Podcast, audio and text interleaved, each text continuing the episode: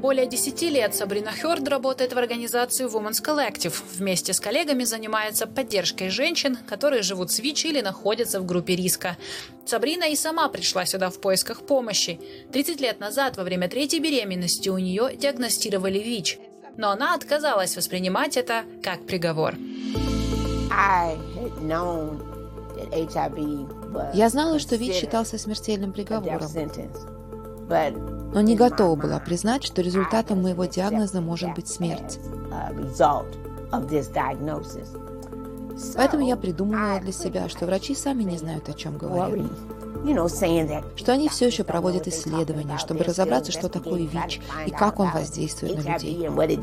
И Сабрина решила жить, словно ничего не произошло.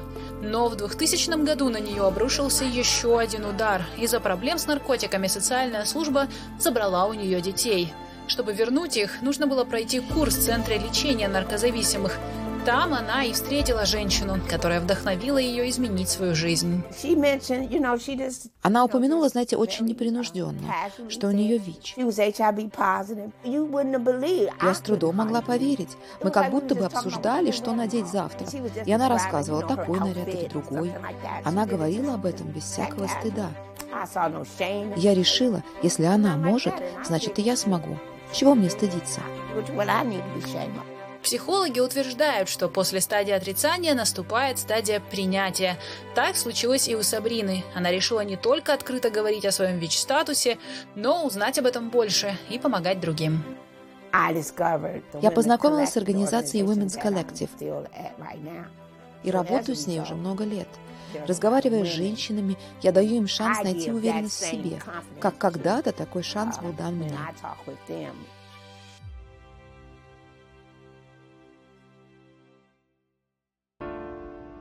У Сабрины пятеро детей и четверо внуков. Все здоровы. О своем ВИЧ-статусе она рассказала детям около 20 лет назад. Это было одним из условий их возвращения домой.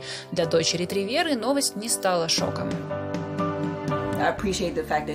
Я благодарна, что она нашла в себе силы все рассказать, объяснить и ответить на наши вопросы. Она по-прежнему с нами и, надеюсь, увидит, как ее внуки окончат школу. Вау, это серьезно. Тревера призналась, что больше всего ей в матери нравится ее энергия. В послужном списке Сабрины десятки поездок и выступлений, на которых она вдохновляет других женщин быть смелее, открыто говорить о своем ВИЧ-статусе и просто заботиться о здоровье.